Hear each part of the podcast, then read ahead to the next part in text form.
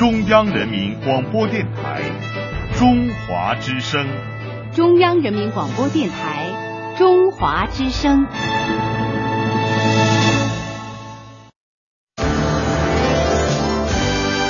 中华之声正点播报。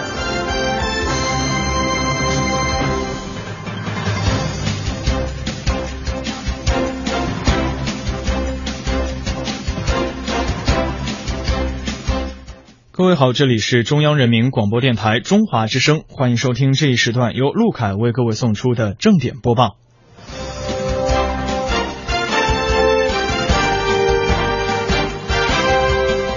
首先，一起来关注头条消息。在纪念中国人民抗日战争暨世界反法西斯战争胜利七十周年之际，根据中央要求，民政部、财政部日前下发通知，向部分健在的抗战老战士、老同志发放一次性生活补助金。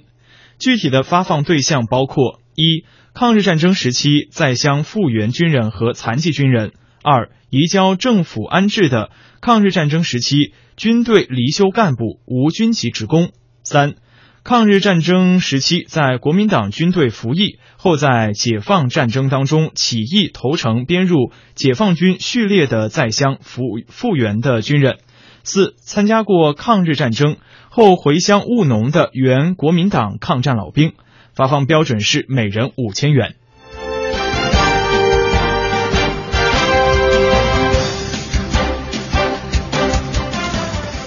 近日，国务院办公厅印发关于进一步促进旅游投资和消费的若干意见，部署改革创新，促进旅游投资和消费工作。意见指出，旅游业是我国经济社会发展的综合性产业，是国民经济和现代服务业的重要组成部分。通过改革创新，促进旅游投资和消费，对于推动现代服务业发展、增加就业和居民收入、提升人民生活品质具有重大意义。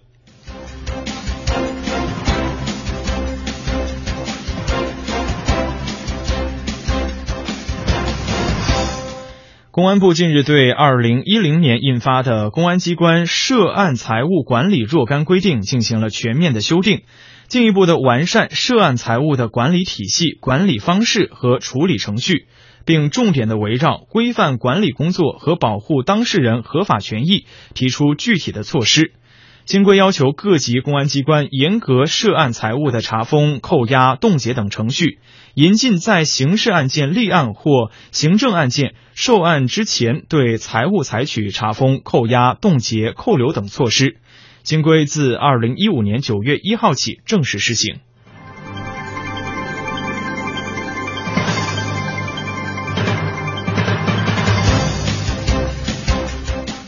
根据教育部网站消息，教育部办公厅日前印发关于中小学心理辅导室建设指指南的通知。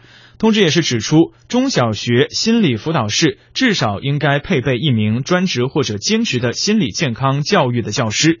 通知还规定了中小学心理辅导室的建设目标、功能定位。基本设施和管理规范，还对心理辅导室开放时间、人员配备、经费投入、成长记录以及辅导伦理、危机干预、及时转介、加强研究等方面的管理规定提出了明确要求。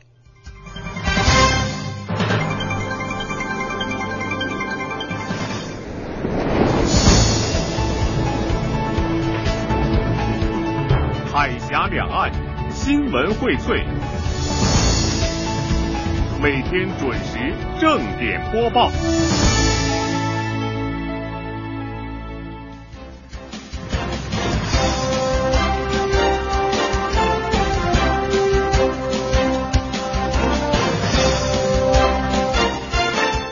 这里是中央人民广播电台中华之声，欢迎继续收听这一时段由陆凯为各位送出的正点播报。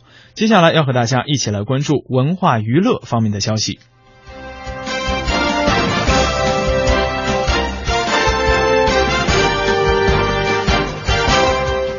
文化部十号公布了一批网络音乐产品黑名单，要求互联网文化单位集中下架一百二十首内容违规的网络音乐产品。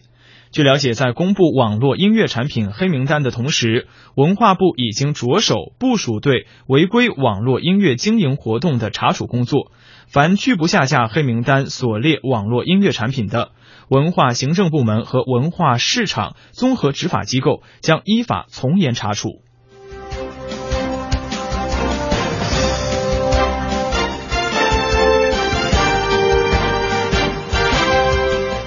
八月十号，电影《三城记》在北京举行了新闻发布会，导演张婉婷，监制罗启瑞，监制施南生，主演刘青云、秦海璐、井柏然、黄觉出席。《三城记》改编自成龙父母的真实故事。导演张婉婷介绍，爱情的东西是共通的，希望现代人也会为爱情的坚持所感动。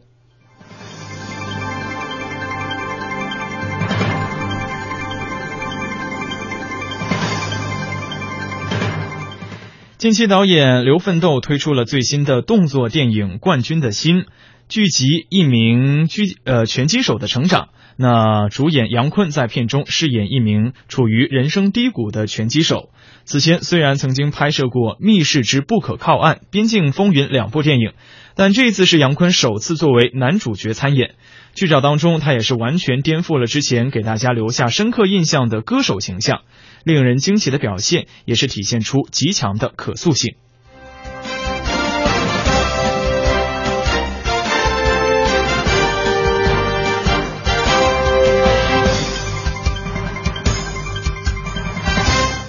动作电影《我是大熊猫之熊猫大侠》十一号是曝光了万人迷的终极预告，让对该片期盼已久的观众终于可以见到熊猫大侠的真容。更大量曝光了电影当中精彩的片段。预告片当中，原本蠢萌的熊猫哈比追寻熊猫大侠之梦，憨萌得意，十分的讨喜。变身熊猫大侠之后，一身帅气劲装，惩恶扬善，保护着同伴与家园，俨然化身成为了森林的万人迷。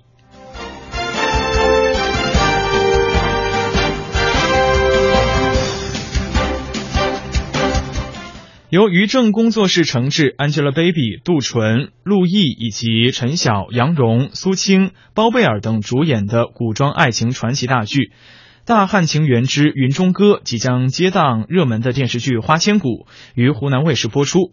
十一号，该剧也是首次曝光了迷情版的预告片。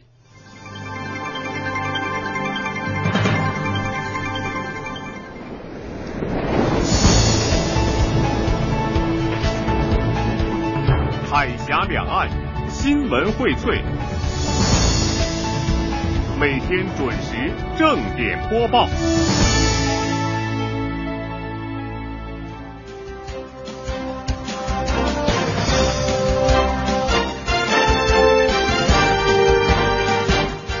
中华之声正点播报，最后要和大家一起来关注的是体育方面的消息。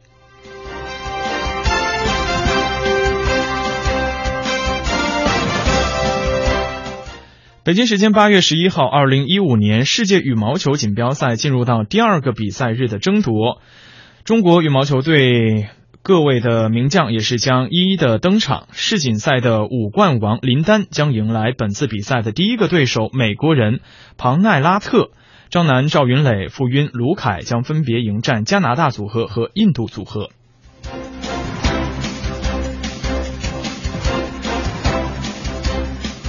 北京时间八月十号的消息，在刚刚结束的美国全国游泳锦标赛上，菲尔普斯在二百米个人混合泳项混合泳当中是游出了一分五十四秒七五，这又是一个今年世界最好成绩。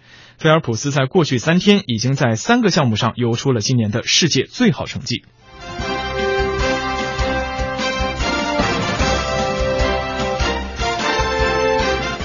好了，以上就是这一时段的全部新闻消息。接下来继续与各位相约文化时空。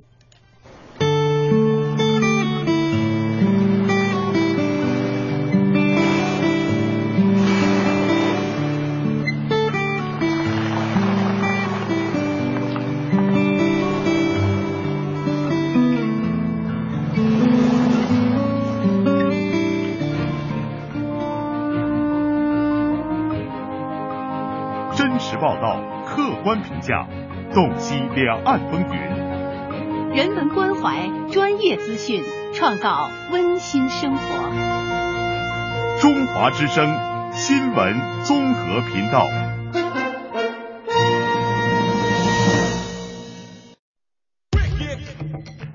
中央人民广播电台文化时空。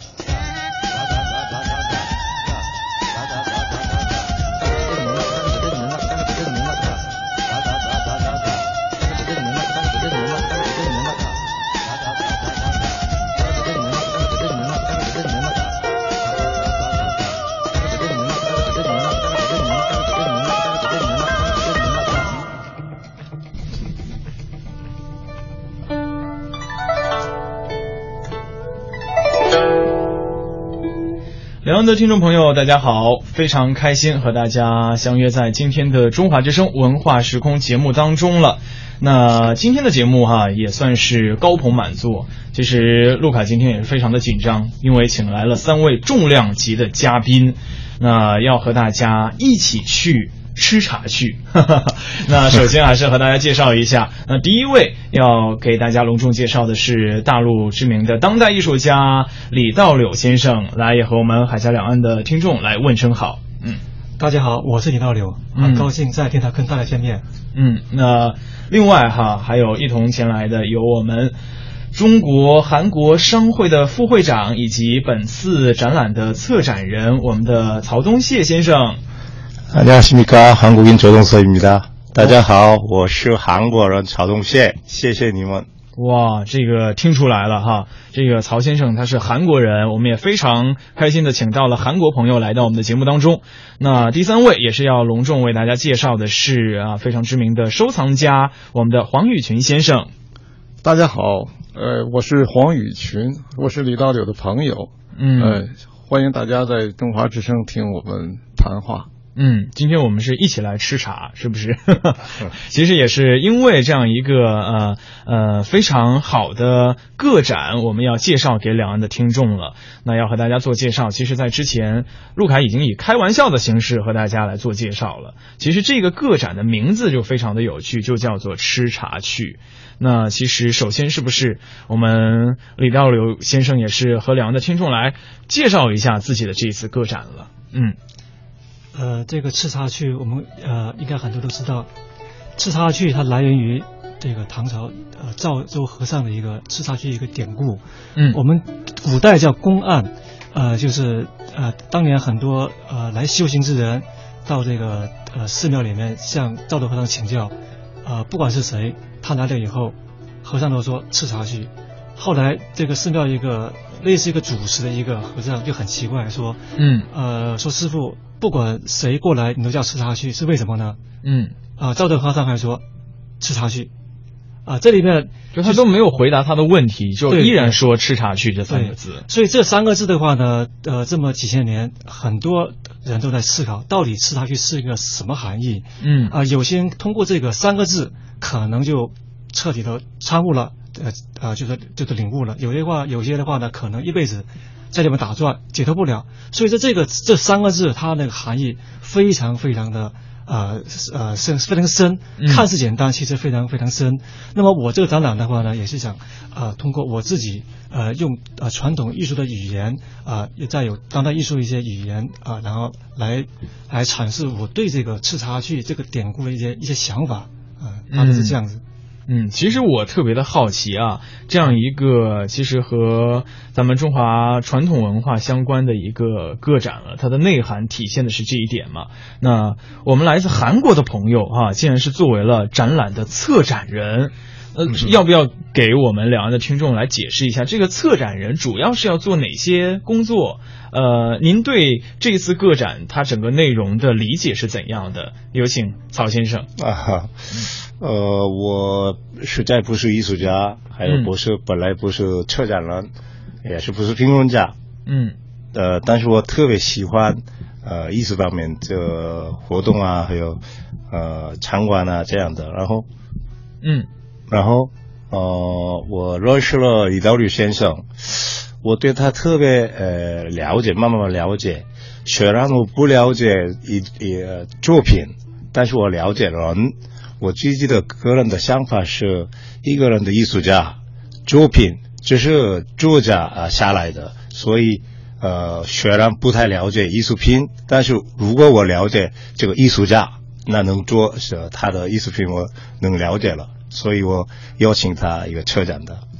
嗯，所以其实是对于李道柳先生这个个人被他的人格魅力所征服了，所以也是参与到这次这个个展的策展的活动当中。那呃道柳先生觉得这个曹先生在这个策展当中是不是也给了你很大的帮助？呃，这个支持要讲要讲的话，应该是很多了。嗯，呃，刚才曹阳也说了，那个他首先是了解我。然后了解我作品。你们在一起大概认识多长时间了？呃，应该是几年了。对。他当年有支持呃我策划那个首届中国装置艺术双年展，啊，他就他就已经很大的支持我们的展览。嗯。那么呃，其实我这个个展的话呢，很多作品是在开幕之前一段时间他才看到我作品，因为我在在创作之这这段时间不断在不断的修改，不断调整，因为我觉得呃作品它。呃，因为很多想法在不断的调整，呃，所以说这里边呃就有很多一种一种状况，所以说在具体在那个作品方面，可能黄宇轩老师可能在更了解，对，可能在细节上，但是他给我很大一些一些帮助在创作上，对，嗯，对。所以说可以理解，这个我们的来自韩国的朋友，我们的曹先生对您就是义无反顾的支持了。对他相信我，这里很重要。甚至是没有看到这个相关的一些要展览的内容哈，包括他呈现的方式，他就是好，你去做吧，我支持就可以了。对对对，这个哇，有这样的朋友实在是太好了，而且还是还是来自韩国的朋友，人品好了 就够了。您知道吗，曹先生，在中国我们经常中国人非常喜欢。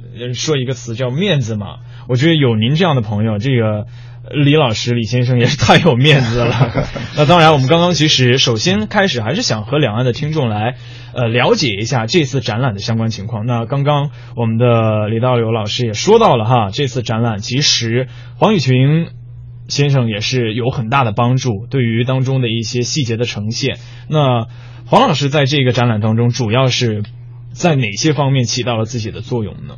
呃，我跟道友啊认识的时间呢，有大概有八九年了。哇，是非常偶然的机会。作为呃艺术的同好吧，也在收藏市场上头认识的。嗯，所以说就是巧缘。呃，在之后的话呢，他我给帮着我哥哥做的辛亥革命的一系列的一个一个画展。嗯，然后道柳先生呢，都给予我一个支持。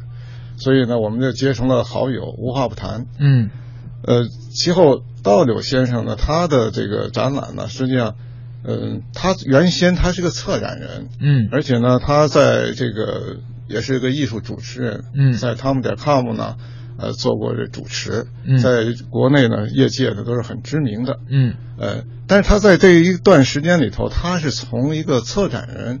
然后呢，转型到艺术家这个过程，我经历了一个全部，就是你是见证了他这样一个华丽的转身。对对对，呃，那么刚才说的曹宗宪先生，他呢不但是对李道柳先生，对中国很多年轻艺术家，他都有一支持。嗯，他首先呢，他的方式也很有特点，呃，先认识这个画家，嗯，然后呢，他考察这个画家，这个人品好，嗯。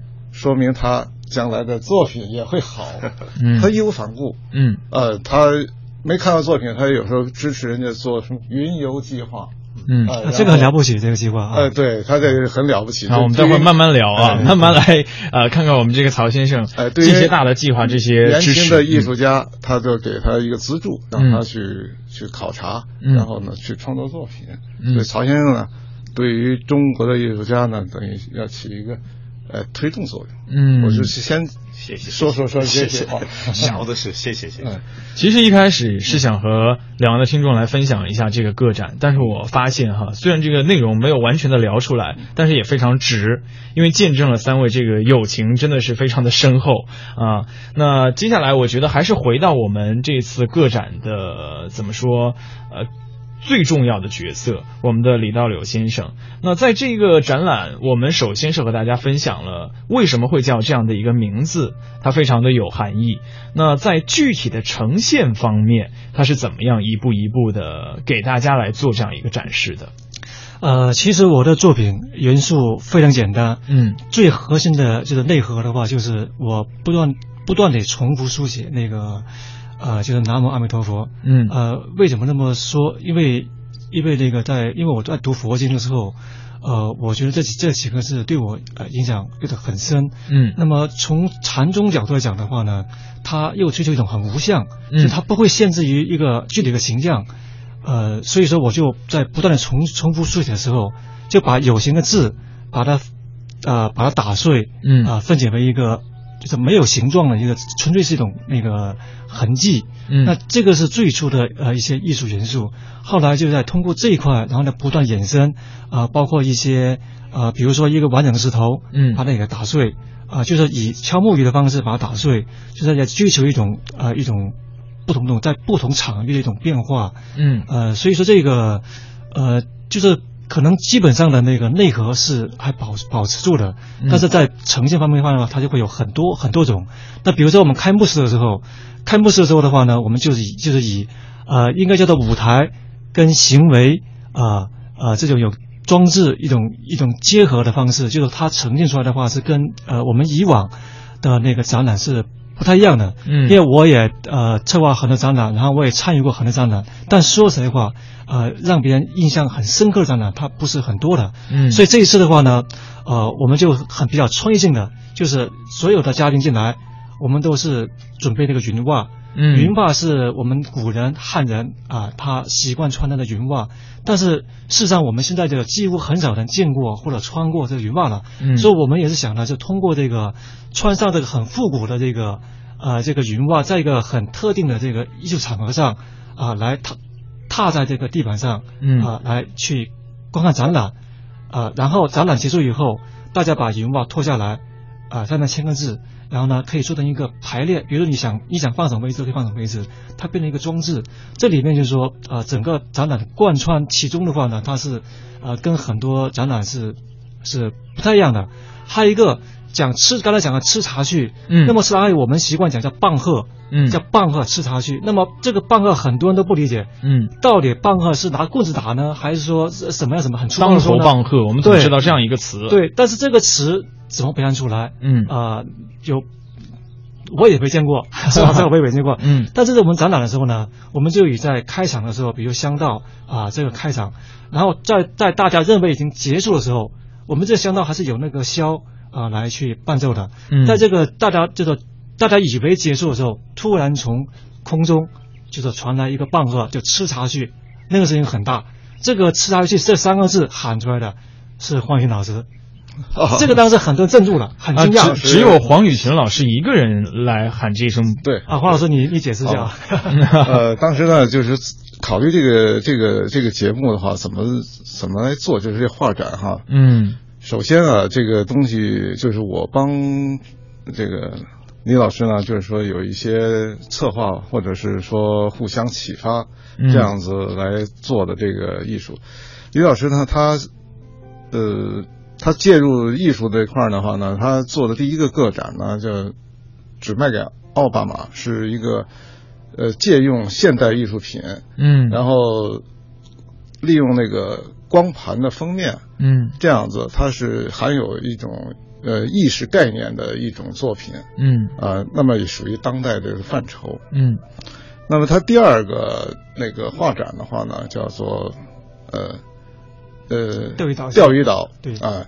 钓鱼岛记钓鱼岛记，嗯，那么在当初呃中国的这个就是和日本的出现一个争执，嗯，一个很高潮中，嗯，这作为艺术家。他有一个义无反顾的这么一种行为，表达自己表达自己的一个内心的想法。嗯，然后这个作品呢做的也很成功，嗯，而且是中国唯一一个以个展形式来展现这个钓鱼岛，呃，叫钓鱼岛记啊这个事情，把一些中呃用中间也有装置的东西呢来表现这个理念的东西。嗯，呃，比如用一盘。这个呃围棋，嗯。呃，那么呢，把这个棋子呢，中间一个棋子呢，作为钓鱼岛的这么一个概念，嗯。表示个大陆、台湾、呃、日本、美国的背后的这些关系、角力的关系。嗯，所以他这作品呢，已经也被收藏家收藏了，嗯。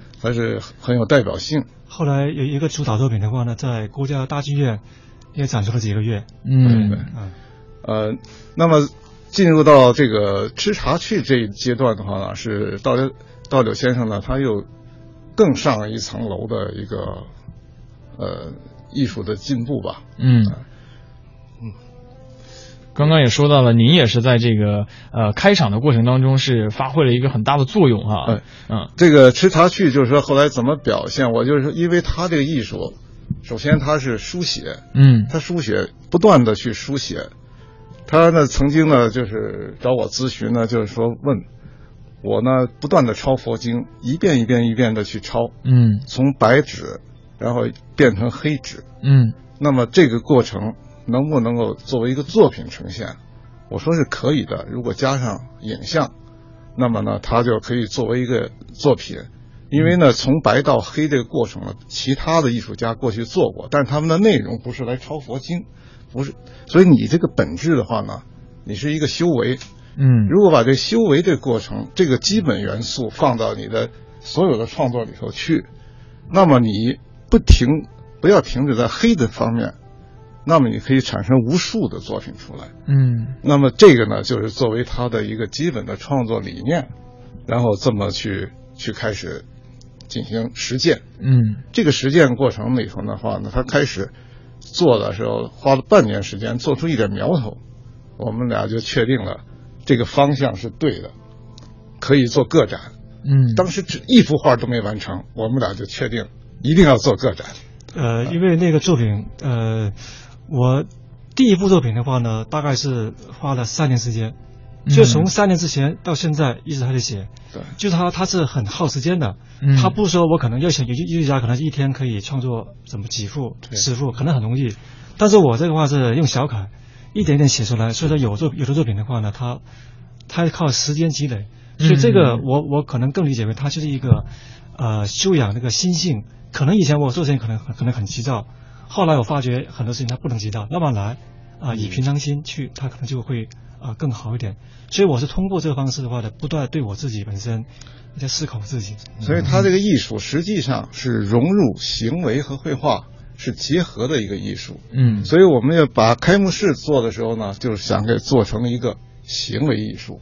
嗯哼，是都是从那个一个点上一点一点一点成长出来的。嗯所以在这里面，那么开幕式里头要做，就是他要是做这个展览，吃茶去是道流想出来的命题。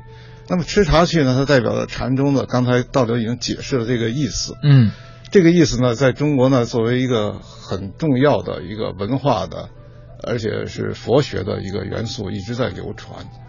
那么我们怎么来解释这个东西？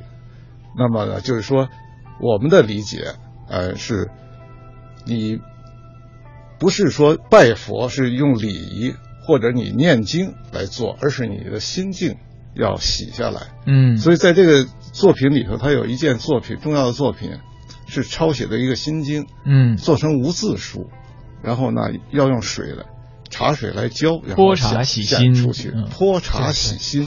那个韩国人很多看不看看着觉得好像很惊讶是吧？对我来说，像两位说话特别难。其实我其实我一直都特别想问这个韩先生啊，因为刚刚已经说到了，您对于呃道刘老师他的这个支持是义无反顾的，因为觉得很欣赏他这个人，所以对他的这个作品也是很肯定的。但是这个之前没有看到过自己作为策展人这个当作品到底是什么样。嗯，当然，现在这个个展已经开始呈现了，你也一定是去到了现场，就特别想，呃，因为两岸的听众嘛，特别包括这个宝岛台湾的听众，现在肯定是没有时间来看一看这个非常精彩的个展。您去到了现场，能不能跟大家描绘一下嗯。您最直观的这个感受？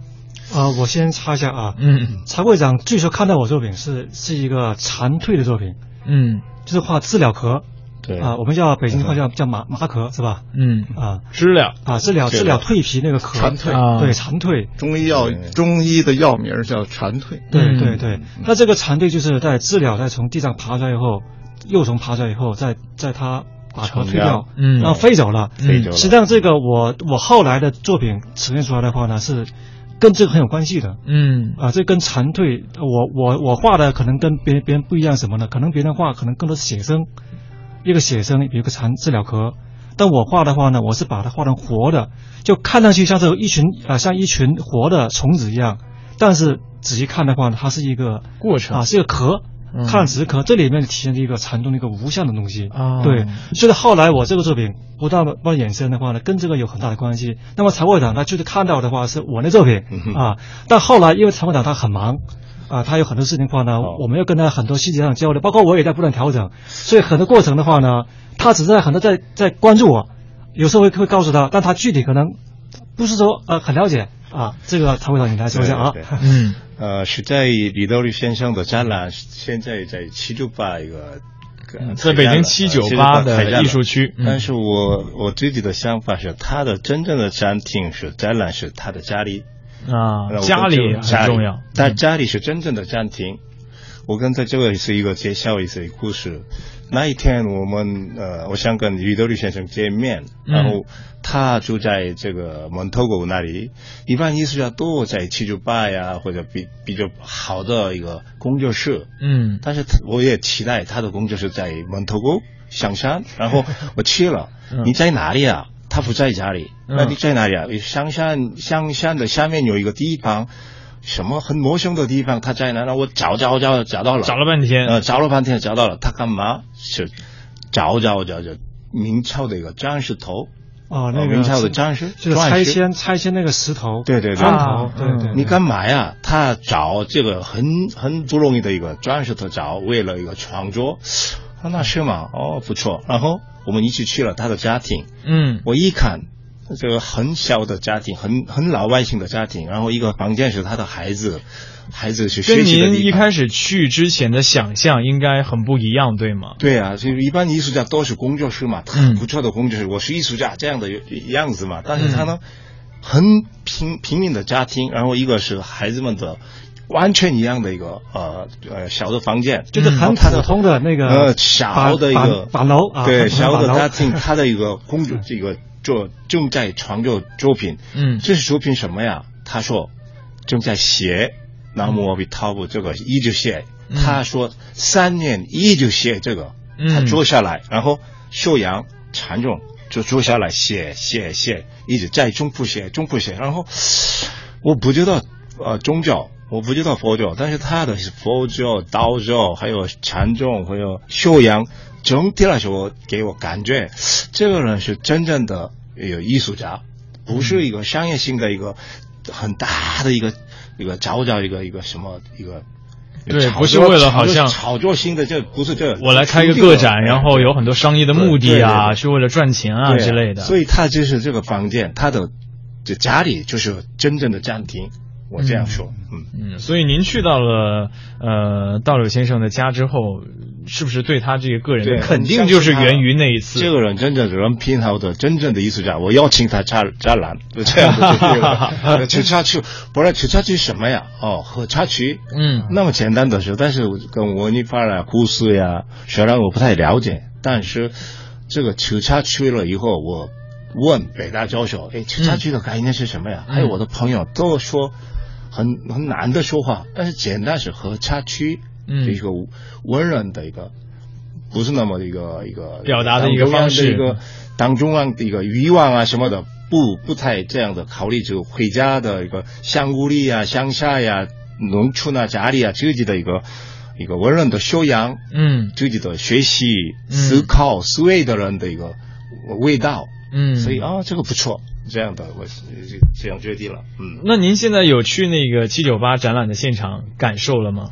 对呀、我嗯当天、当天比我们想象很成功，大家都说这个展览很成功，嗯因为作品也呃，这个十分很很不错的作品，嗯还有行为，还有一个呃节目合起来了，大家都还有装来的人呃来的人一起享受，一起玩交流。嗯。呃，虽然现场没有茶水，嗯。没有茶具，没有茶，但是我说了，整体的一个他的作品里面已经茶水都是一个什什么呀？吸引进吸引进来了，吸引进来了，方方进来了，方进去，就是这个品味无茶之茶嘛，对啊对对差不多无茶之茶。嗯，那当然，在您看这整个个展，包括嗯当中的一些开幕啊，嗯包括一些展现的过程当中，哪一个场景或者细节给您留下的印象最为深刻？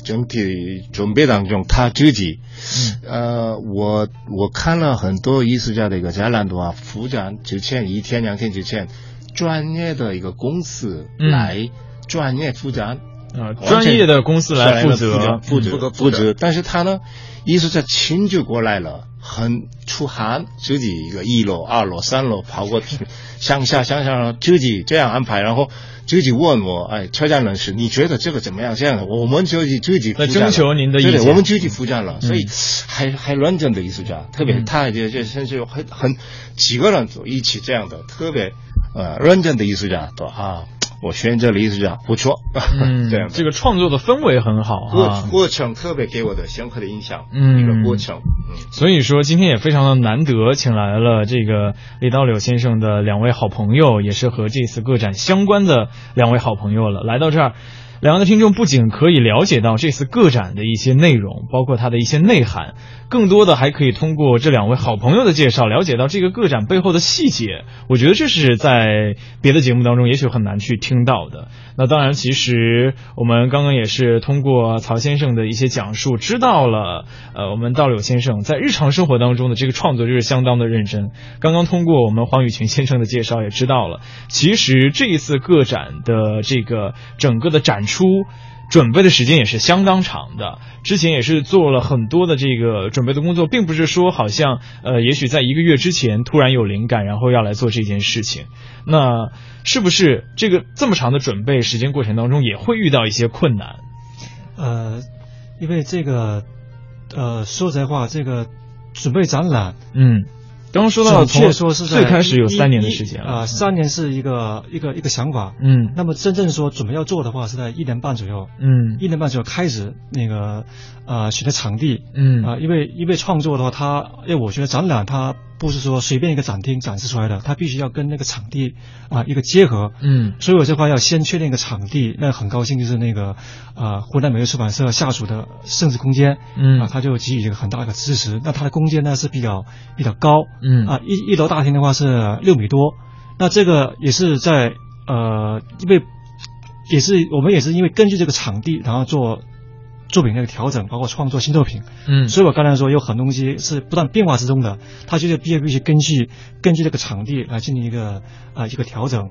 包括后来我说那个啊、就是喊“吃茶去”三个字的时候，那个黄轩老师也是在二楼的那个地方，也是根据那个空间啊做了很多尝试，对吧？对，嗯 这个场场场馆啊，它很有意思，它实际上它是有音频缺陷的。嗯它呢就是由于它做的这个这个角度，呃，它共鸣比较强，嗯后来我们就采用了就没有扩音器，就是利用它的这个回响，嗯就弄出山谷之鸣的这种声音。哇我喊了一声，然后把大家就吓到了。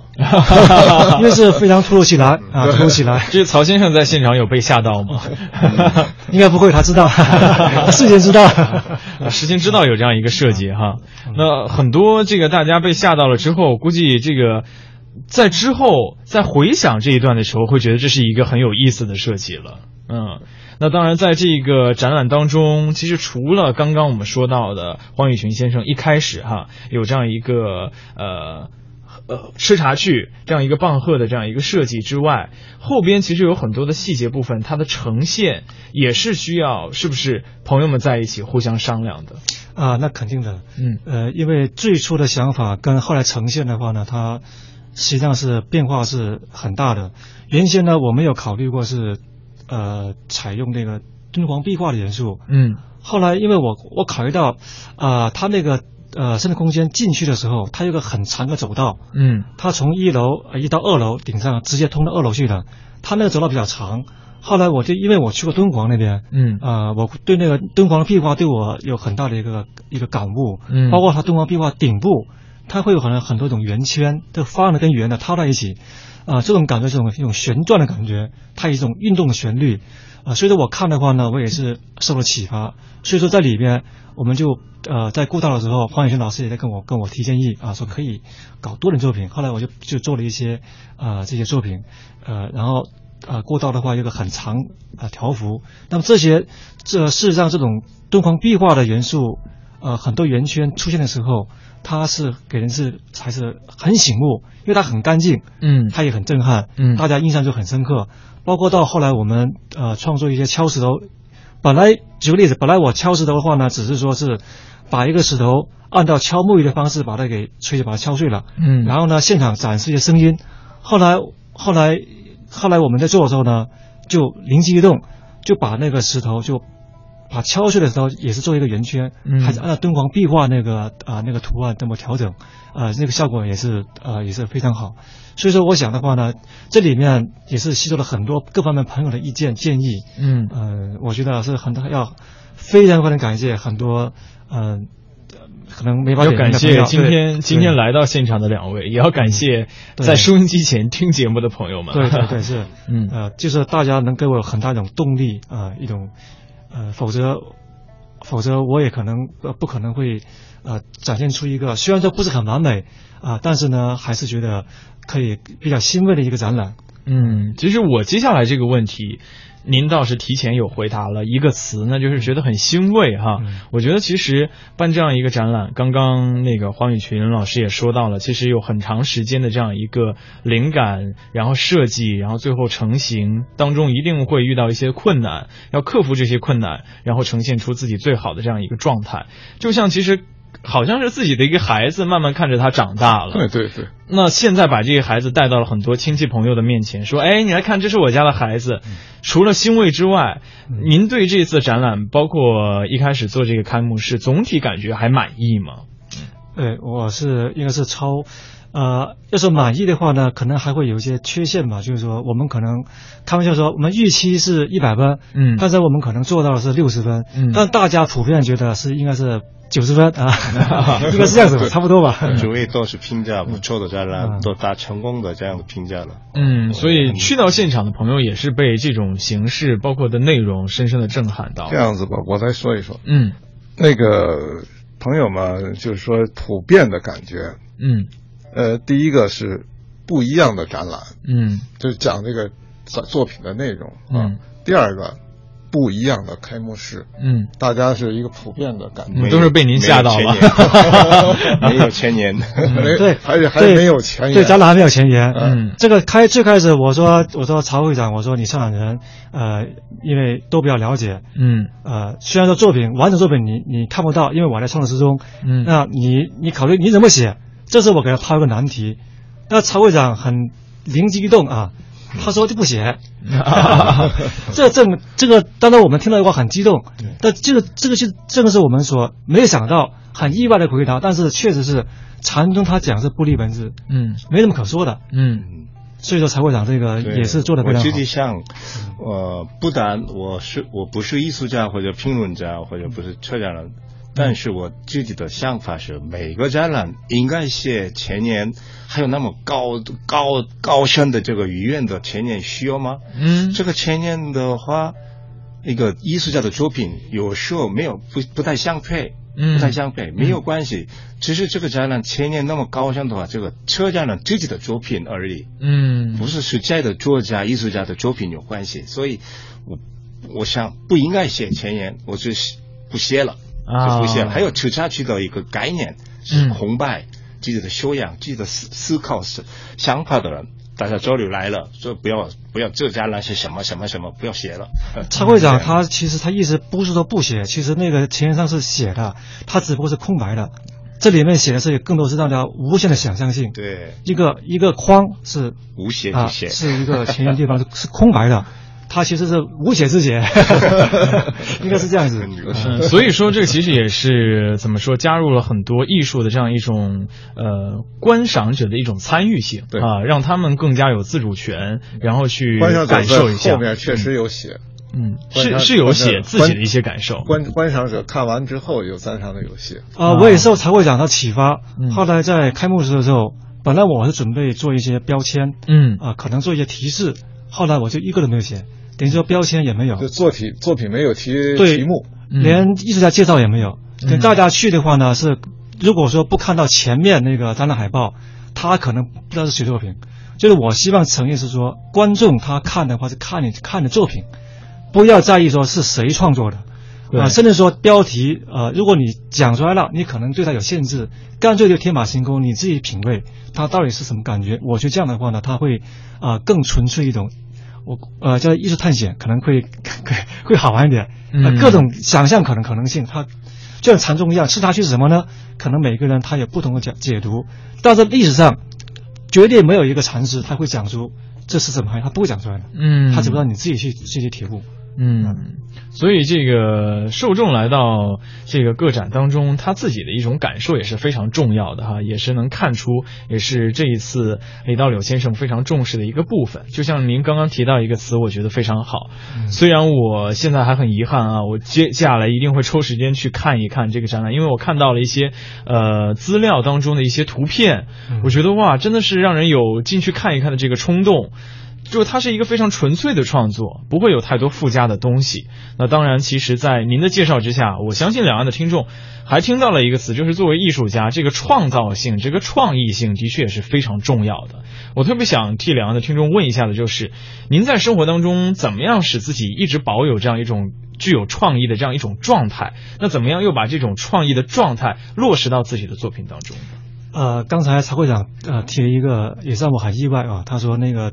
呃，实际上这个展览的展厅在我家，嗯，啊，这句话我觉得很精辟，呃，实际上，而且这句话还特别有诗意啊，对对，没错没错，这个我我说的话没想到，他会长，因为艺术家他总希望把自己呃展厅搞得很很宏大，嗯，或者在一个很高的殿堂里面去展示，让更多人来啊来了解。那其实对我来讲的话呢，这个艺术它好像更多像类似一个很真实的一个修为一样，呃，日常行为我的生活就很简单。呃，我也没有说太大的一种一种奢求，包括像，呃，其实说在工作室，我们也可以有很大工作室，嗯，但是我觉得我更喜欢我家里面就是很小的空间，嗯，因为当它很小的时候，呃，我觉得我很自在。如果你很大的时候，他感觉好像是有种很，我觉得没有必要，嗯。啊，因为他生活就很简单的，嗯、你搞太富丽堂皇的话呢，它更多是一个面上东西，它不是真实东西，嗯，所以我可能会更喜欢，呃，很纯粹的一种一种一种感觉，呃。呃，因为我这边呃在家里面的话呢，呃，他就省得你跑工作时去，然后可能浪费很多时间，嗯，所以家里面他会很简单，比如起床之后，啊，我觉得我想创作，我随时可以创作，嗯，啊，我创作的话的时候，呃，可能也跟别人不太一样，我就是一个一个案板，我是盘腿，嗯，就是像类似于古人一样，就是呃，就是在蒲团上就这么这么做的，嗯，坐着这么这么这么这么写，这么创作。呃，可能不像很多，他是有一个，呃，在那个大那个台上那么创作，可能不会。我就是这么双腿盘坐的，所以我觉得很安静一种感觉。可能这个那这种感这种这种环境的话呢，我也不需要很大的空间。嗯，所以家里其实就是一个非常好的创作的这个平台了，它就是一个道场了。我觉得更多是一个道场，就好像我们自己一个修行的一个一个感觉。呃，艺术，呃，一直，其实以前我一直在在在思考，我说，呃，艺术到底有多重要？呃，就说搞艺术家，他肯定是呃会觉得艺术是很重要的，嗯，但我后来我就发觉，艺术艺术它不是很重要，呃，它更多是我们自己对内心一种一种思考，我们内心，我们来这个世界上，我们的我们的意义是什么？呃，我们呃怎么度过我们这一生？我觉得可能这个是重要的。那么艺术本身的话呢，如果你太在意它的时候，你可能会被它给束缚住了。所以我喜欢追求一个真实的一个呃一个自我和一个状态。嗯，好，通过我们道柳先生的介绍哈，也是让两岸的听众更加了解您了。那当然，刚刚其实我们的曹会长谈到了第一次去您家的时候非常震撼的感受啊，和自己的想象完全不一样。那黄老师，您也去过道柳这个老师家，能不能提想一想自己当初第一次去的感受？嗯，呃，我第一次去啊，就是一看，呃，它就是一个咱们北京啊最老是七十年代那种，嗯。九十年代啊，九十年代。是九十年代盖的，那是七十年代说老了，不是那个楼是七十年代的设计的那种感觉啊，就是那个砖混楼，普通的红砖的，嗯，六层啊，那个两单元，呃，一个小过厅，嗯，它的跟现代设计都不一样，现在是要有一个比较大的客厅，然后两个小卧室，它是有一个大卧室，一个小卧室，一个小过厅，嗯，它这环境的话呢，就是是属于。北京人里头最最普通的一种环境，哎，嗯，那么道柳呢，他在外面他很风光的，他是一个汤姆点 com 的主持人啊，那么他也那个事业也做得很红红火火，很知名的一个人士，所以到那儿环境，我当时也是也会有一个这个也是设想的落差，对，也有一个差异。那他这个人呢，就是特别实在，嗯，第二个呢，他对朋友很好，第三呢，他是。嗯，善于吸收这个，征求别人意见，嗯，啊，所以这样的人呢，就是我们就愿意帮助他，嗯，这样子，在他的过程里头，这次所以说那个环境，那么呢，也使他呢一些修为吧，人呢人性啊，特别平和，就是一看那个状态的话呢。呃嗯，他是一个善跟人平等的这么一个交往的人，跟他交朋友还是一件很舒服的事情，是一个很舒服的事情。对，嗯。第二个呢，他那个创作的话呢，他刚才曹会长讲，他是嗯非常有自己的想法。展厅就在他的家里头，我就是说刚才我也讲，他的这个作品实际上是一个呃叫做什么？呃，嗯，行为跟绘画结合的东西，嗯，所以他在家里那么做，实际上就是他是作品一部分，对，他 也是作品的一部分，嗯，那当然这一次作品这个个人展现在还正在展览当中，呃，其实真的哈，我们这个一开始就聊开了，所以一直在说这个展览的内容，还没有和两岸的这个听众来通报一下，这次展览如果要去看要去感受的话，这个时间呃，包括具体的地点，呃，这个也是很可惜啊，这个。因为我之前也有考虑过，说比如说，呃，提前做一些呃宣传，嗯，让大家都知道。后来我就呃有中国考虑，后来我觉得又觉得没有什么必要性。嗯，呃，我们展览开幕式的时候，因为有一个穿那个云袜，嗯他这里边是限制了一个人，他不能太多，就一百多个人。如果人多以后，他那个场场场馆会很混乱。嗯，所以这块没有说很大肆铺张的去宣传。再一个的话呢，我觉得，呃。在在做宣传的时候，感觉啊不是也不是特别好，嗯，所以实际上我这个展览的话呢，呃，甚至上，嗯，基本上很少，嗯，就是没有太多的，呃，一种一种一种宣传介绍，嗯，甚至这个咱们有很有幸来到这个啊中央这个电台，嗯，也是一个很临时的一个 一个，因为跟那个啊李李老师是比较熟悉啊，他比较了解我，嗯，也是很临时的一个一个想法，我们展览是。呃，是八月一号开幕，嗯，实际上明天就结束了。啊，对对，这么对，这么快就已经落下帷幕了。实际上，他那个在那边展馆，呃，两个星期已经是比较长的。对他，因为他展馆那个是很很知名的一个展馆，一般说做两个星期的话是比较长。只是说呢，我这块呃，可能一直很抱歉说对外那个说的比较少，嗯，所以说可能大家可能就可能不一定来得及看到这个展览啊。所以明天是还有最后一天，还是说明天就已经结束？明天还有最后一天，对啊，所以今天还是有机会的嘛，对不对？我们有很多的朋友，如果七九八的生之空间，嗯，七九八的，我来翻译一下，七七九八的圣之空间艺术中心也是隆重的在举办了哈，我们的吃茶趣李道柳个展，所以明天还剩最后一天了。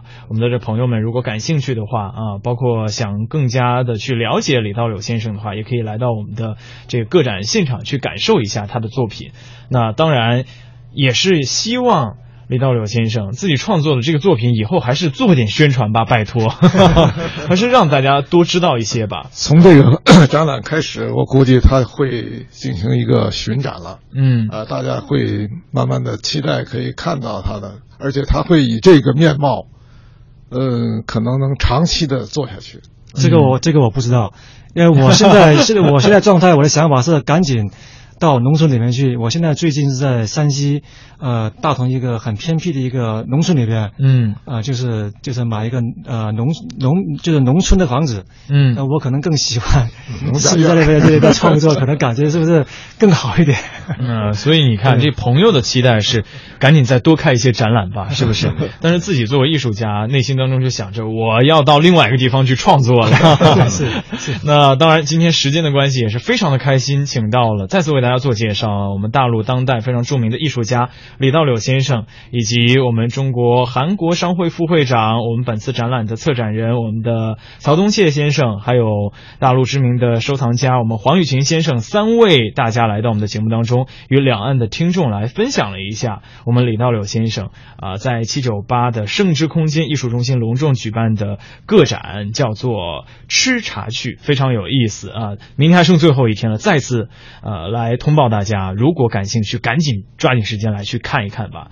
那最后也是请三位逐一的和我们两岸的听众来说声再见吧，也期待三位以后有机会继续来到节目当中和大家分享。嗯，呃，很感谢大家的收听。嗯，非常实在，感谢艺术家的表示方式。对，我是这展览是处女展，嗯，我是处女展，所以开幕当中呃来了中方的朋友们，还有韩国一个朋友们来了捧场，嗯，真感谢，真感谢，嗯，很感谢。不仅是要感谢这个中方的朋友哈，也要感谢韩国的朋友来捧场了。对，很感谢。嗯，我是黄宇群。嗯，啊，对这次展览的话呢，我最大的收获呢是见证了李道柳先生从他的蝉蜕，嗯，他从一个这个一个艺术的酝酿过程，然后到他这个最后脱壳而而飞的这么一个状态。另外的话呢，感谢这个广大的听众来分享我们这个呃艺术的这样一个聊天儿。嗯，谢谢。好，再次谢谢三位。那时间来到我们上半时段的最后，即将进入到中华之声的正点播报。那在一组新闻快讯之后，接着与各位相约文化时空。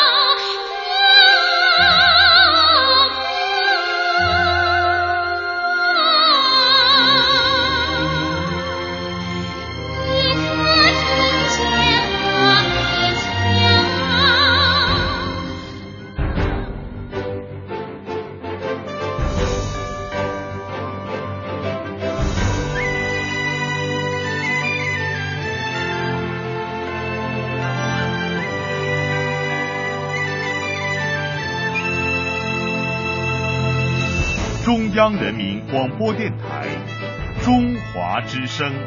中央人民广播电台中华之声。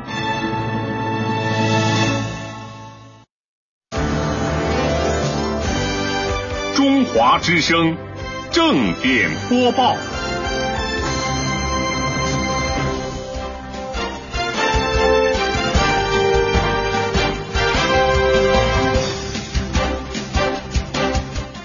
各位好，这里是中央人民广播电台中华之声，欢迎收听这一时段由陆凯为各位送出的正点播报。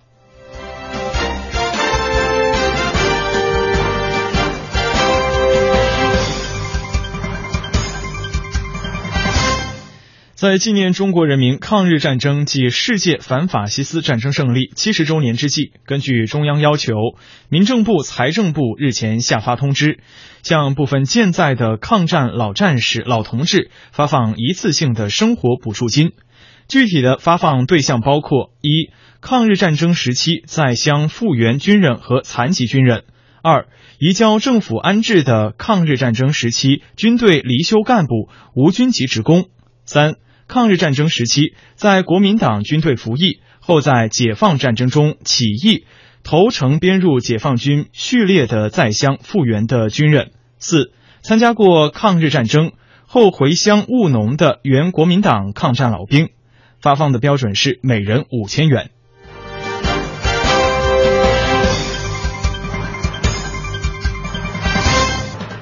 近日，国务院办公厅印发关于进一步促进旅游投资和消费的若干意见，部署改革创新，促进旅游投资和消费工作。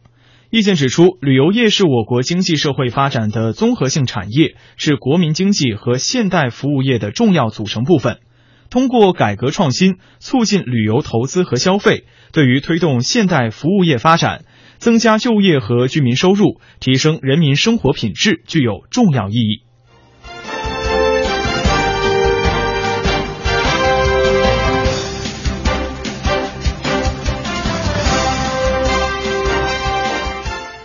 公安部近日对二零一零年印发的《公安机关涉案财物管理若干规定》进行全面修订，进一步完善涉案财物的管理体制、管理方法、处理程序，并重点围绕规范管理工作和保护当事人合法权益，提出了具体的措施。新规要求各级公安机关严格涉案财物的查封、扣押、冻结等程序。严禁在刑事案件立案或行政案件受案之前，对财物采取查封、扣押、冻结、扣留等措施。新规定将于二零一五年九月一号起正式施行。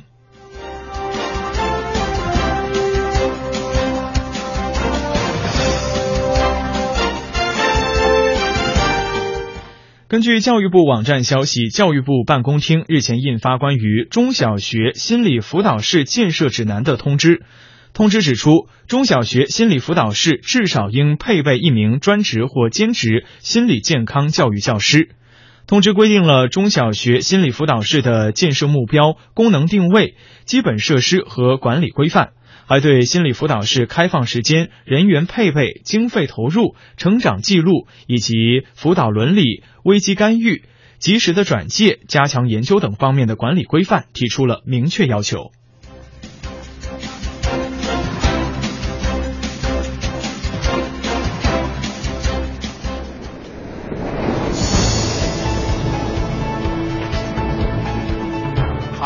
两岸新闻荟萃，每天准时正点播报。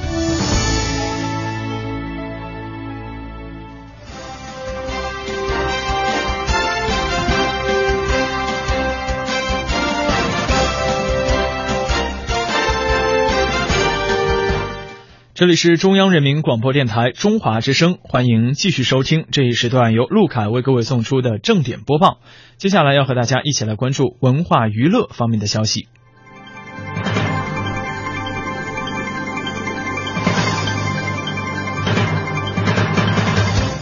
文化部十号是公布了一批网络音乐产品黑名单，要求互联网文化单位集中下架一百二十首内容违规的网络音乐产品。据了解，在公布网络音乐产品黑名单的同时，文化部已经着眼来部署对违规网络音乐经营活动的查处工作。凡拒不下架黑名单所列网络音乐产品的，文化行政部门和文化市场综合执法机构将依法从严查处。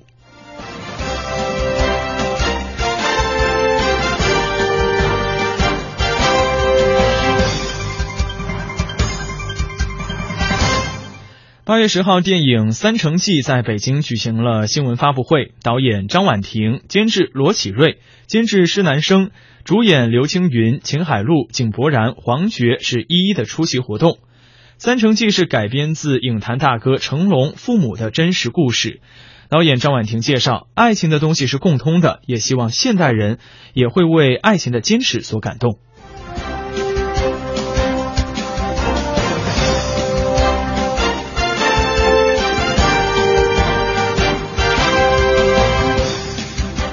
近期，导演刘奋斗是推出了最新的动作电影《冠军的心》，也是聚焦一名拳击手的成长。主演杨坤在片中是饰演一名处于人生低谷的拳击手。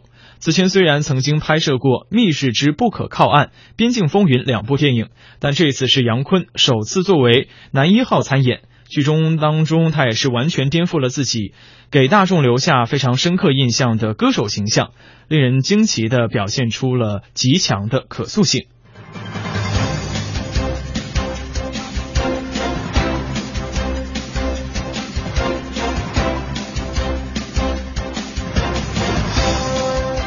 由于正工作室承制，Angelababy、杜淳、陆毅、陈晓、杨蓉、苏青、包贝尔等主演的古装爱情传奇大剧《大汉情缘之云中歌》即将接档《花千骨》于湖南卫视播出。十一号，该剧也是首次曝光了迷情版的预告片，大漠黄沙、美人出浴、长安盛景一一出镜，在古香古色的配乐当中。Angelababy 与杜淳、陆毅、陈晓三大男神上演缠绵悱恻、血泪交织的旷世奇缘。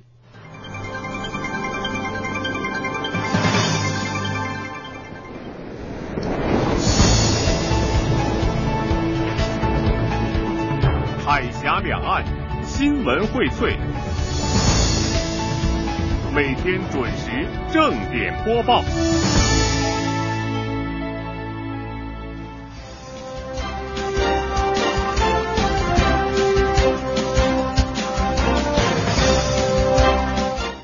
中华之声正点播报，最后要和大家一起来关注体育方面的消息。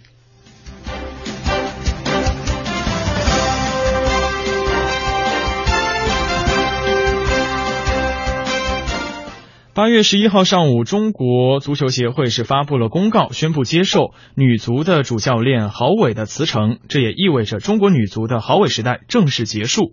与此同时，广州恒大俱乐部也证实了郝伟将正式加盟。郝伟十一号将前往南京与恒大队会合，开始自己在恒大的执教工作。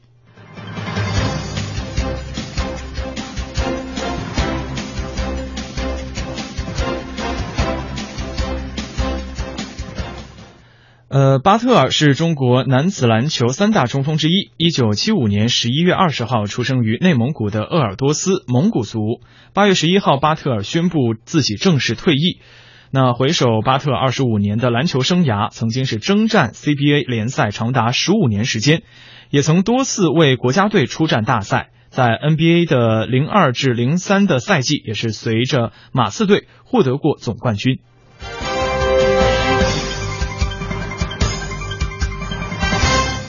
北京时间八月十号，在美国全国游泳锦标赛上，菲尔普斯在两百米个人混合泳的项目当中，也是游出了一分五十四秒七五，这又创造了今年世界最好成绩。那在过去三天，菲尔普斯已经在三个项目当中游出了今年的世界最好成绩。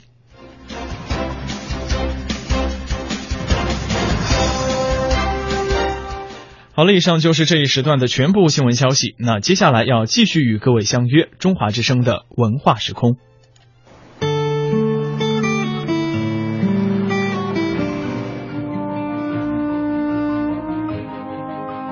真实报道，客观评价，洞悉两岸风云，人文关怀，专业资讯。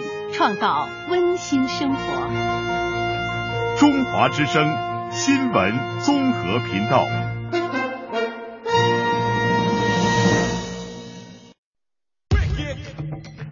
中央人民广播电台文化时空。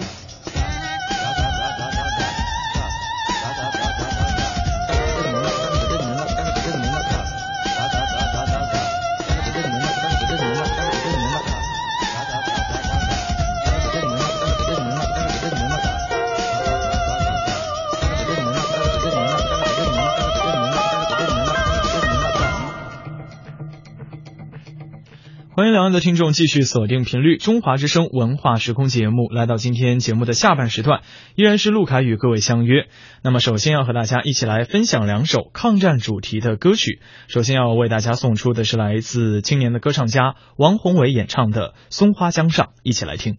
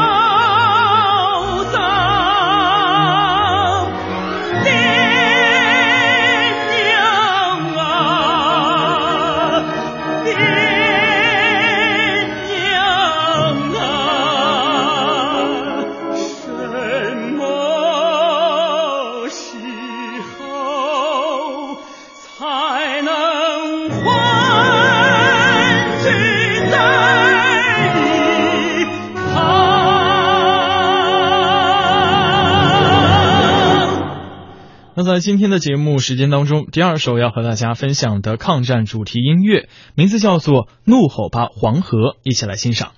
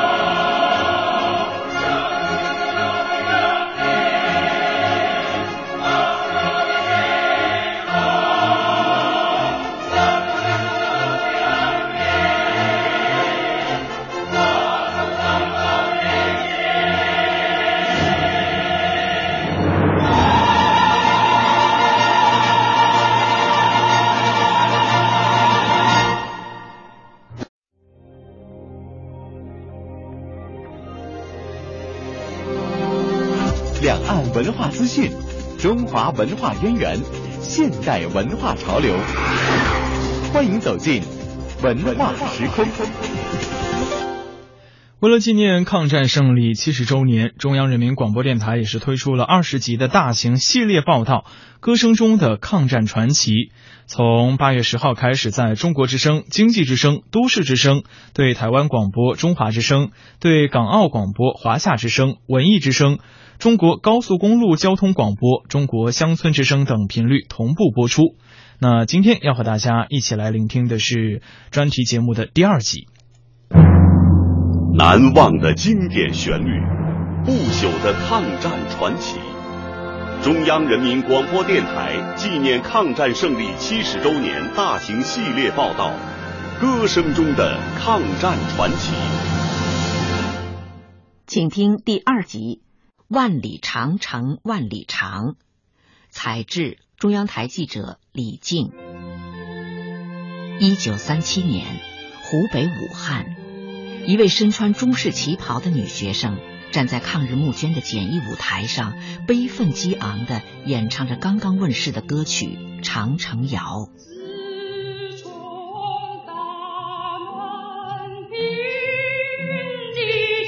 歌曲声声血，字字泪，控诉了日军的暴行，宣示了中华儿女威武不屈的抗战决心。歌声深深打动了现场观众。募捐箱前排起长龙，连衣不遮体的难民们也捐出了自己仅有的同源。这位歌手叫周小燕，就读于上海国立音乐专科学校。抗战爆发后，回到家乡武汉，投身救亡宣传。他首唱的《长城谣》由年长两级的校友刘雪安作曲，青年导演潘杰农填词。原本是为电影《关山万里》量身定做的插曲。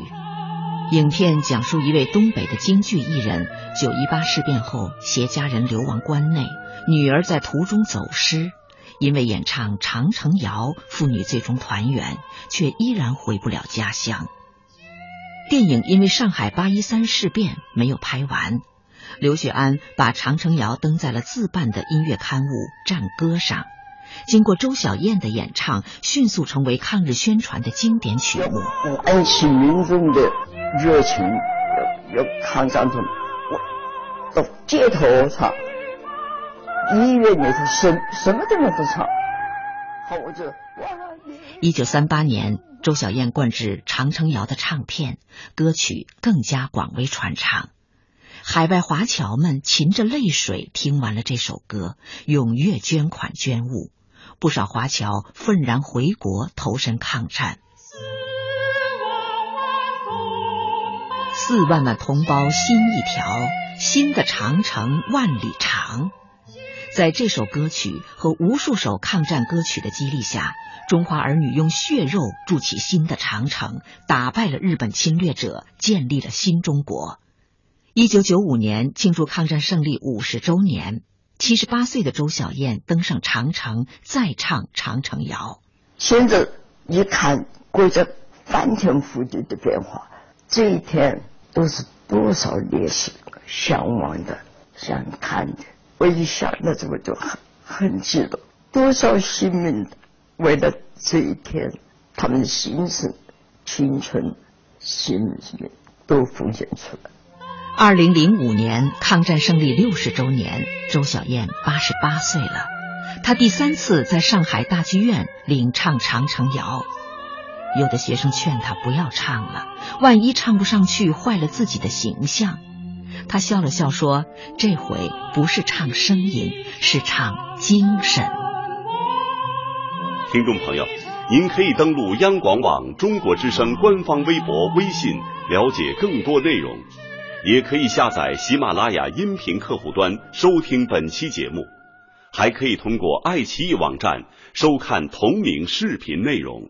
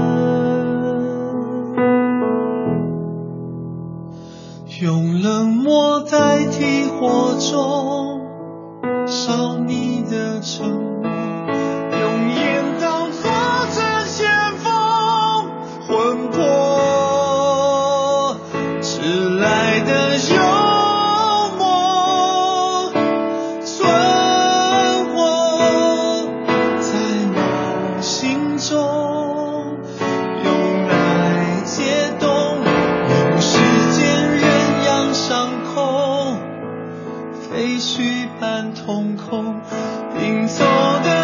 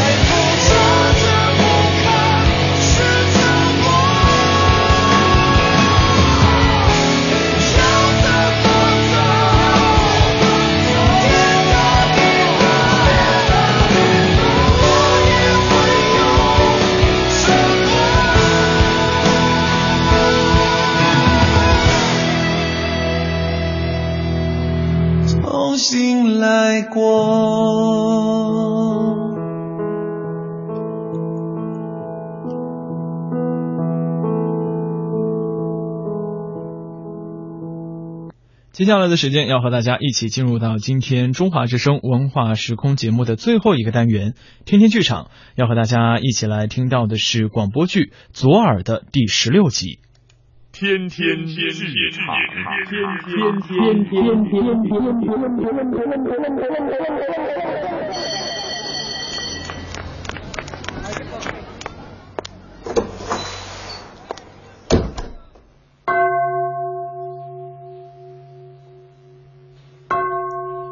天天剧场。大家好，我是李野墨。青春对于某些人来说，比如对于我这样的一大把子年纪的人来说，可能仅仅意味着回忆了。但是对于那些正处于豆蔻年华的少男少女们来说，青春充满了多少欢乐、憧憬，多少烦恼和痛苦啊！但是，不论您是想回忆，还是满心充满了憧憬，都不妨来听听这部专门描写青春的广播剧《左耳》，希望它能让您喜欢。我在河边慢慢蹲下身来，渐渐听不清风的声音。我好像又看见了巴拉。那个名字特别奇怪的女孩，看着她穿着有长长流苏的裙子，背着玫瑰红的小包，拖着夸张的步子走近，用明亮的眼睛瞪着我。小耳朵，你真的想变成一个坏姑娘？嗯，傻瓜。巴拉的手轻轻打在我的头上。那时候，他脸上的笑容，成为我生命中一个永远费解的谜。我始终没有成功的变坏，我宁愿从来都没认识过巴拉，这样也许一切都不会发生，我也不会因为思念巴拉，让自己的十七岁如此溃不成军。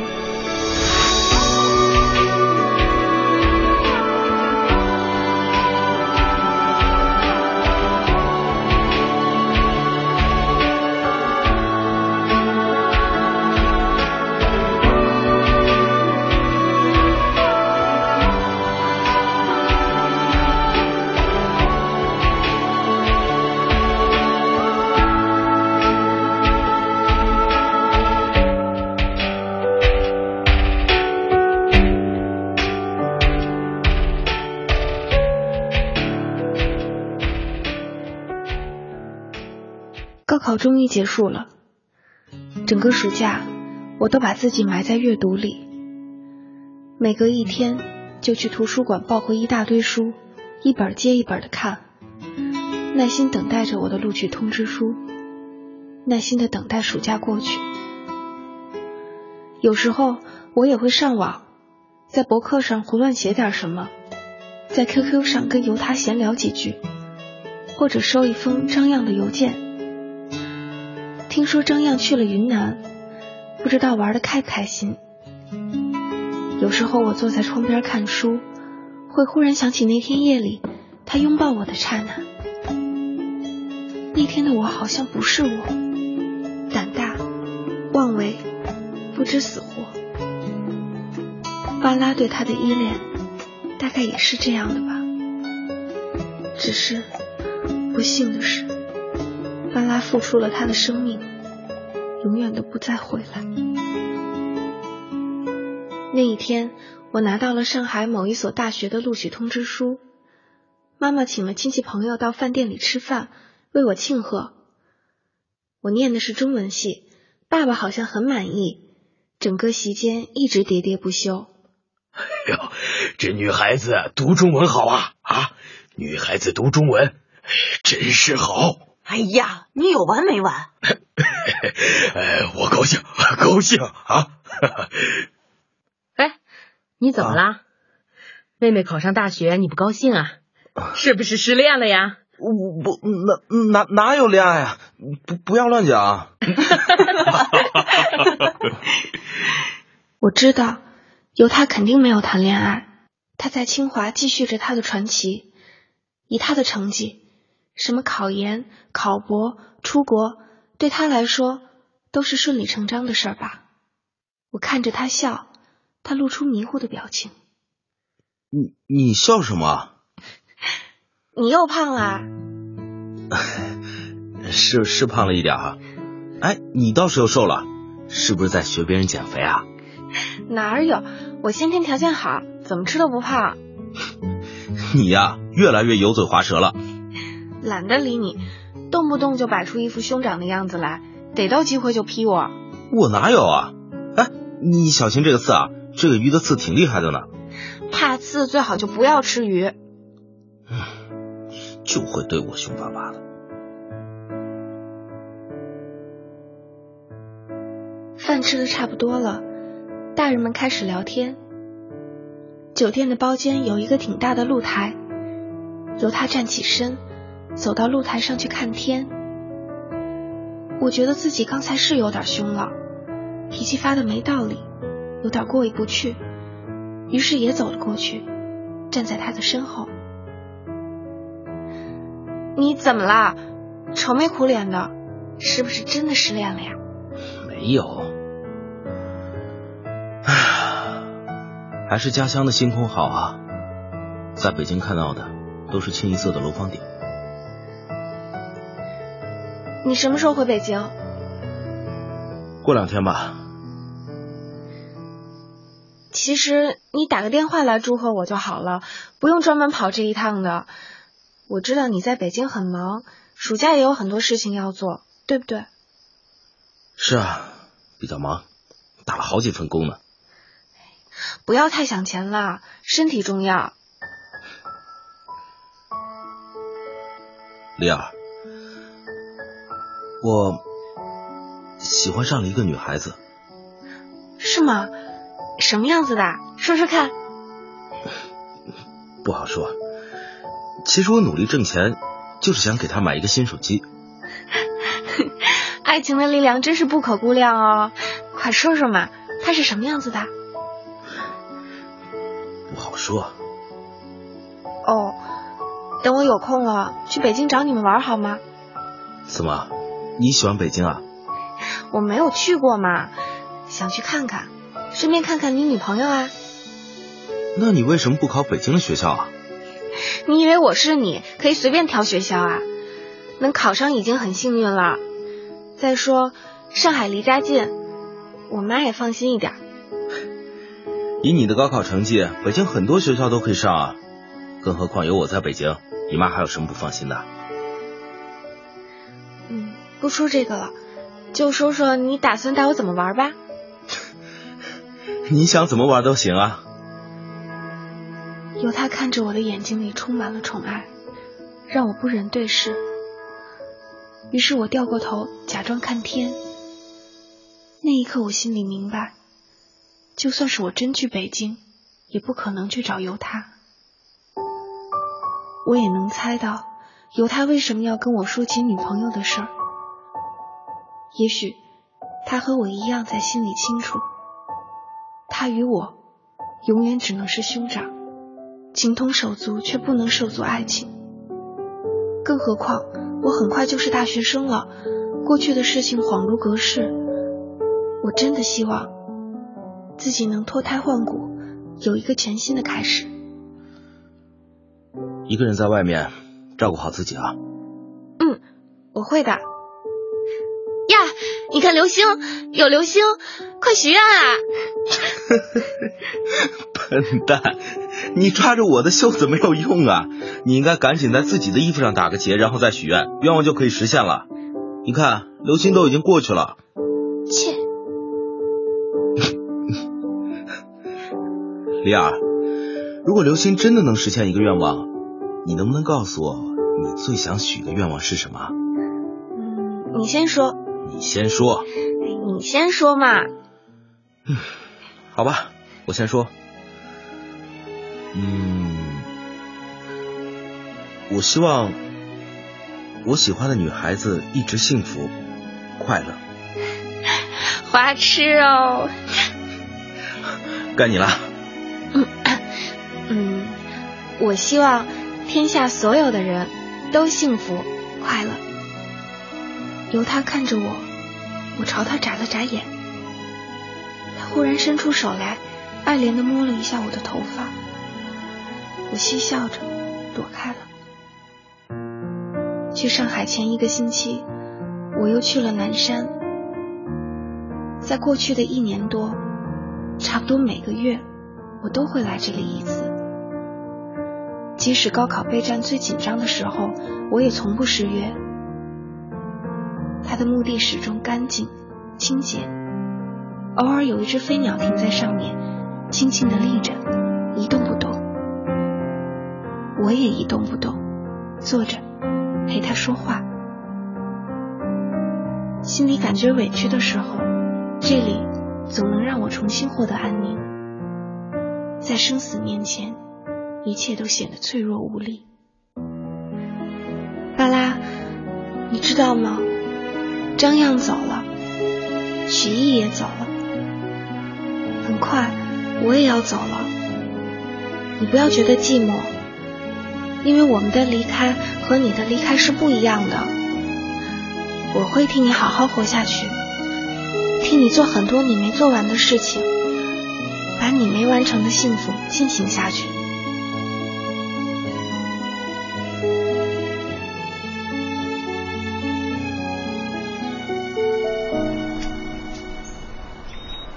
身后有动静，我回过头，仿佛看到一个熟悉的身影一闪而过。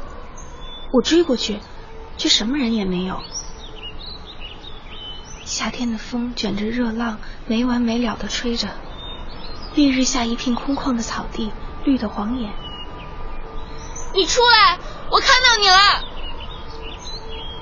出来，出来！风越来越大了。不知道是不是要下雨，我听到了持续的脚步声。山下果然走来了一个人，他手里拿着一把没有撑开的黑色雨伞，低着头，直到走上最后一级台阶，我才看清楚，那是张漾的父亲。看上去很苍老，脚步迟缓，神色沧桑。他并不认得我。我让了一下，他就从我身边走了过去，是要去看张漾的母亲吧，或者徐毅的母亲。我和这个男人有过一面之缘，那是在大街上，由他把他指给我看。哎，丽儿，你看，那个就是张漾的爸爸，他们看上去很不一样，对吧？那时候我感觉很惊奇，他和张漾太不一样了。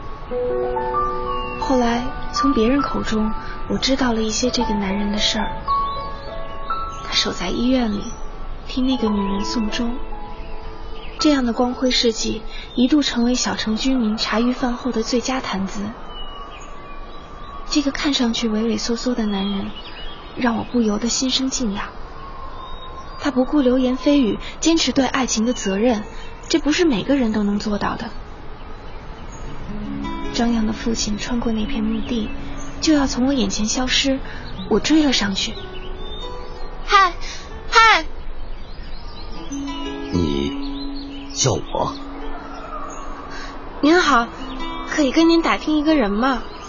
啊？谁啊？您有许毅的消息吗？你是？我是他同学。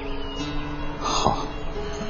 这样啊，他在上海读书。哦，这个我知道，我们很久不联系了。您能给我他的电话号码吗？真对不起，我没有。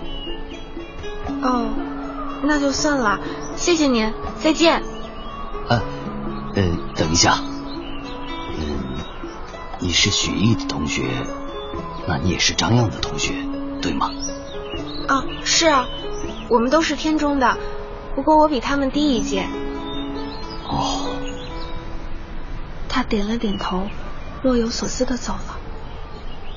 真不明白，他这么问到底是什么意思呢？喂。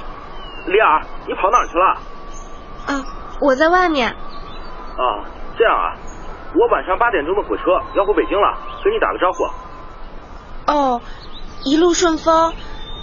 另外，替我向你女朋友问好啊。啊，谢谢。挂断了电话，我如释重负。回到家的时候，天色已晚。我看了下表，七点一刻。爸妈，哟，回来了。去哪儿了呀？我去逛街了。哦，哎，餐桌那儿有个盒子，你看看，由他说是给你买的礼物。啊，礼物？我看看，嗯，这是手机。是啊，还是新款的呢。你姨妈说，由他暑假打工赚的钱全都用在这上面了。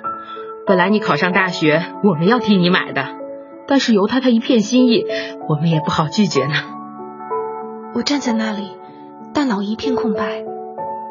清醒过来之后，我看了眼墙上的钟，然后抱起手机盒就往门外跑。哎，李雅，你干什么去啊？我去火车站送完由他，我就回来。我打车赶到火车站，站在人来人往的广场打由他的电话，一遍又一遍。李尔，我已经进站上车了，给你买的礼物你看到了吗？我的喉咙像是被什么东西堵住了，说不出话来。沉默中，还是由他先开了口。喜不喜欢？我记得你说过喜欢这个型号。由他，对不起。别说对不起了，我知道有些事情是不能强求的，我会尊重你的选择。由他，你不要这样。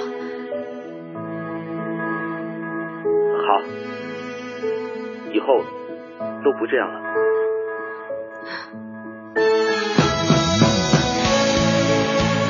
我再也无力支撑身体，只好一只手拿着手机，一只手抱着盒子。蹲到地上，李儿，你知道你什么时候最可爱吗？就是笑起来的时候。所以记住，不管怎么样，一定要快乐，要永远快乐。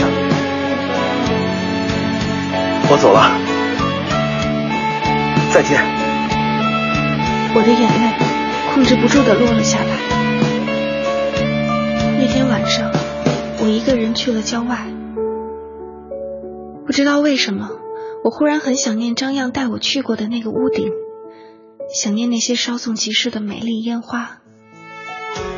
我买了一个打火机和一包香烟，揣着它们上了路，跟着脑海中的记忆走了很久很久，也没有找到那个地方。最后，我站在郊外的田野边上。点燃了一根香烟，这是我第一次抽烟。香烟的味道并没有想象中那么呛人。我想起巴拉吐烟圈的样子，也想吐出一两个烟圈来，却总是徒劳无功。然后我开始剧烈的咳嗽，一边咳嗽一边抽烟，一边在郊外漫无目的的徘徊，寻找记忆中那个可以绽放烟花的屋顶。如此任性，与巴拉毫无分别。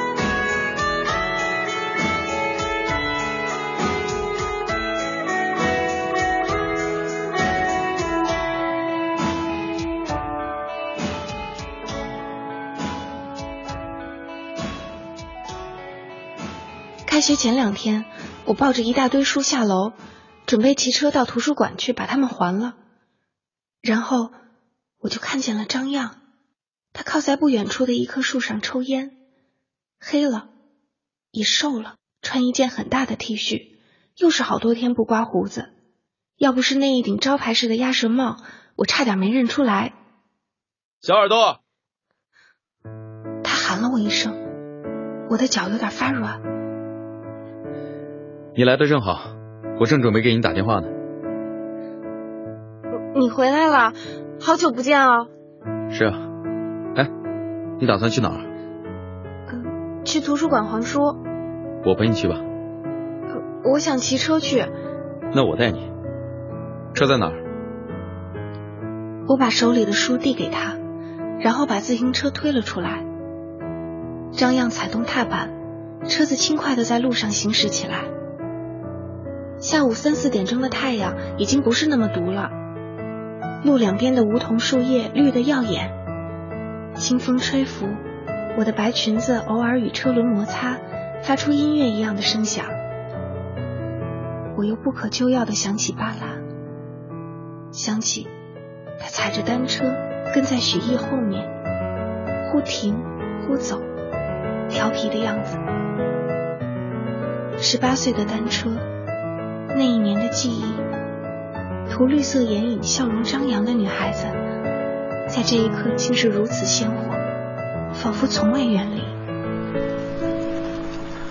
哎，你在想什么？你怎么忽然回来了？我爸风湿病严重了，我回来带他到北京去看病去。哦，能待几天啊？就这半天，今晚八点返程，票已经订好了。我的心砰的跳了一下，原来就这半天，他却来看我。张耀，云南好玩吗？没去成，明年再去吧。哎，对了，你考的怎么样？一本。去上海读中文系，挺好。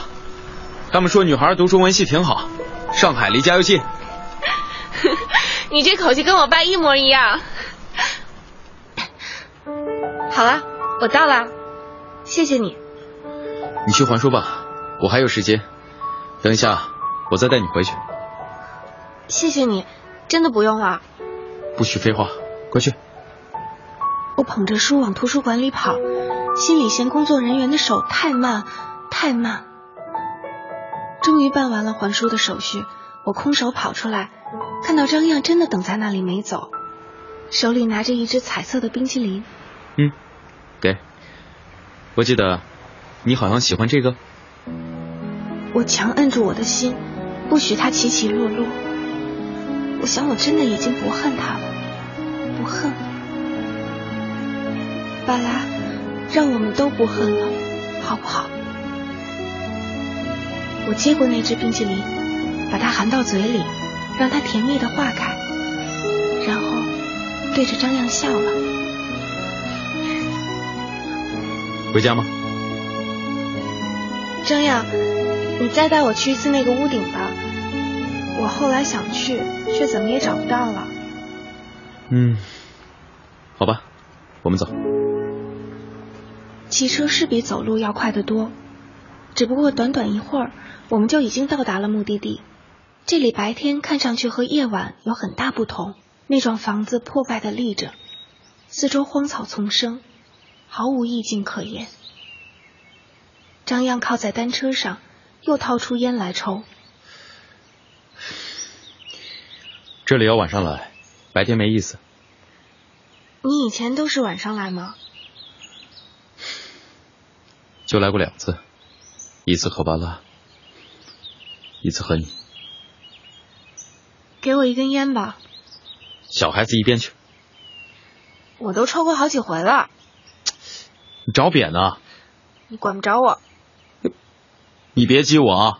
我要是想管，没有管不了的道理。你信还是不信？好吧，我信。真是冰雪聪明。你要不是这么乖巧，会遭殃的。我低头看自己的白裙子，上面蹭了一块泥，很难看。张漾俯下身，用手指轻轻把它弹掉了。我们回去吧。那天晚上，我独自坐在我小屋的阳台上抽烟。我没有烟瘾，但香烟让我变得安定。十点了。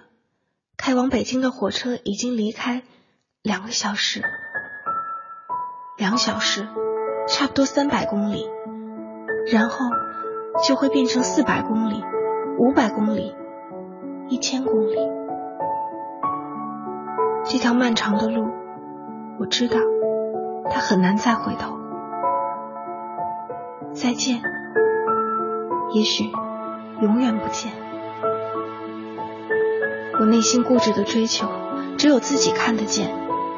我只希望我绝不要像巴拉一样，错了又错了。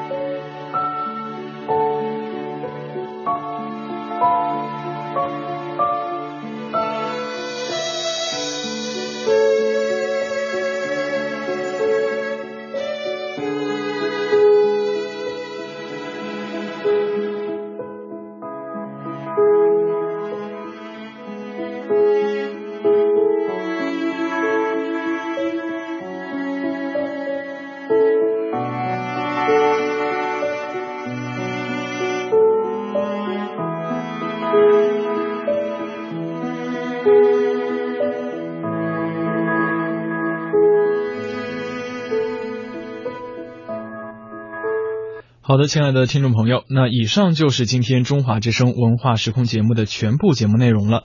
卢卡在北京代表今天的导播聪玲要感谢大家的陪伴和收听。明天同一时间与各位继续相约中华之声文化时空同一时间不见不散。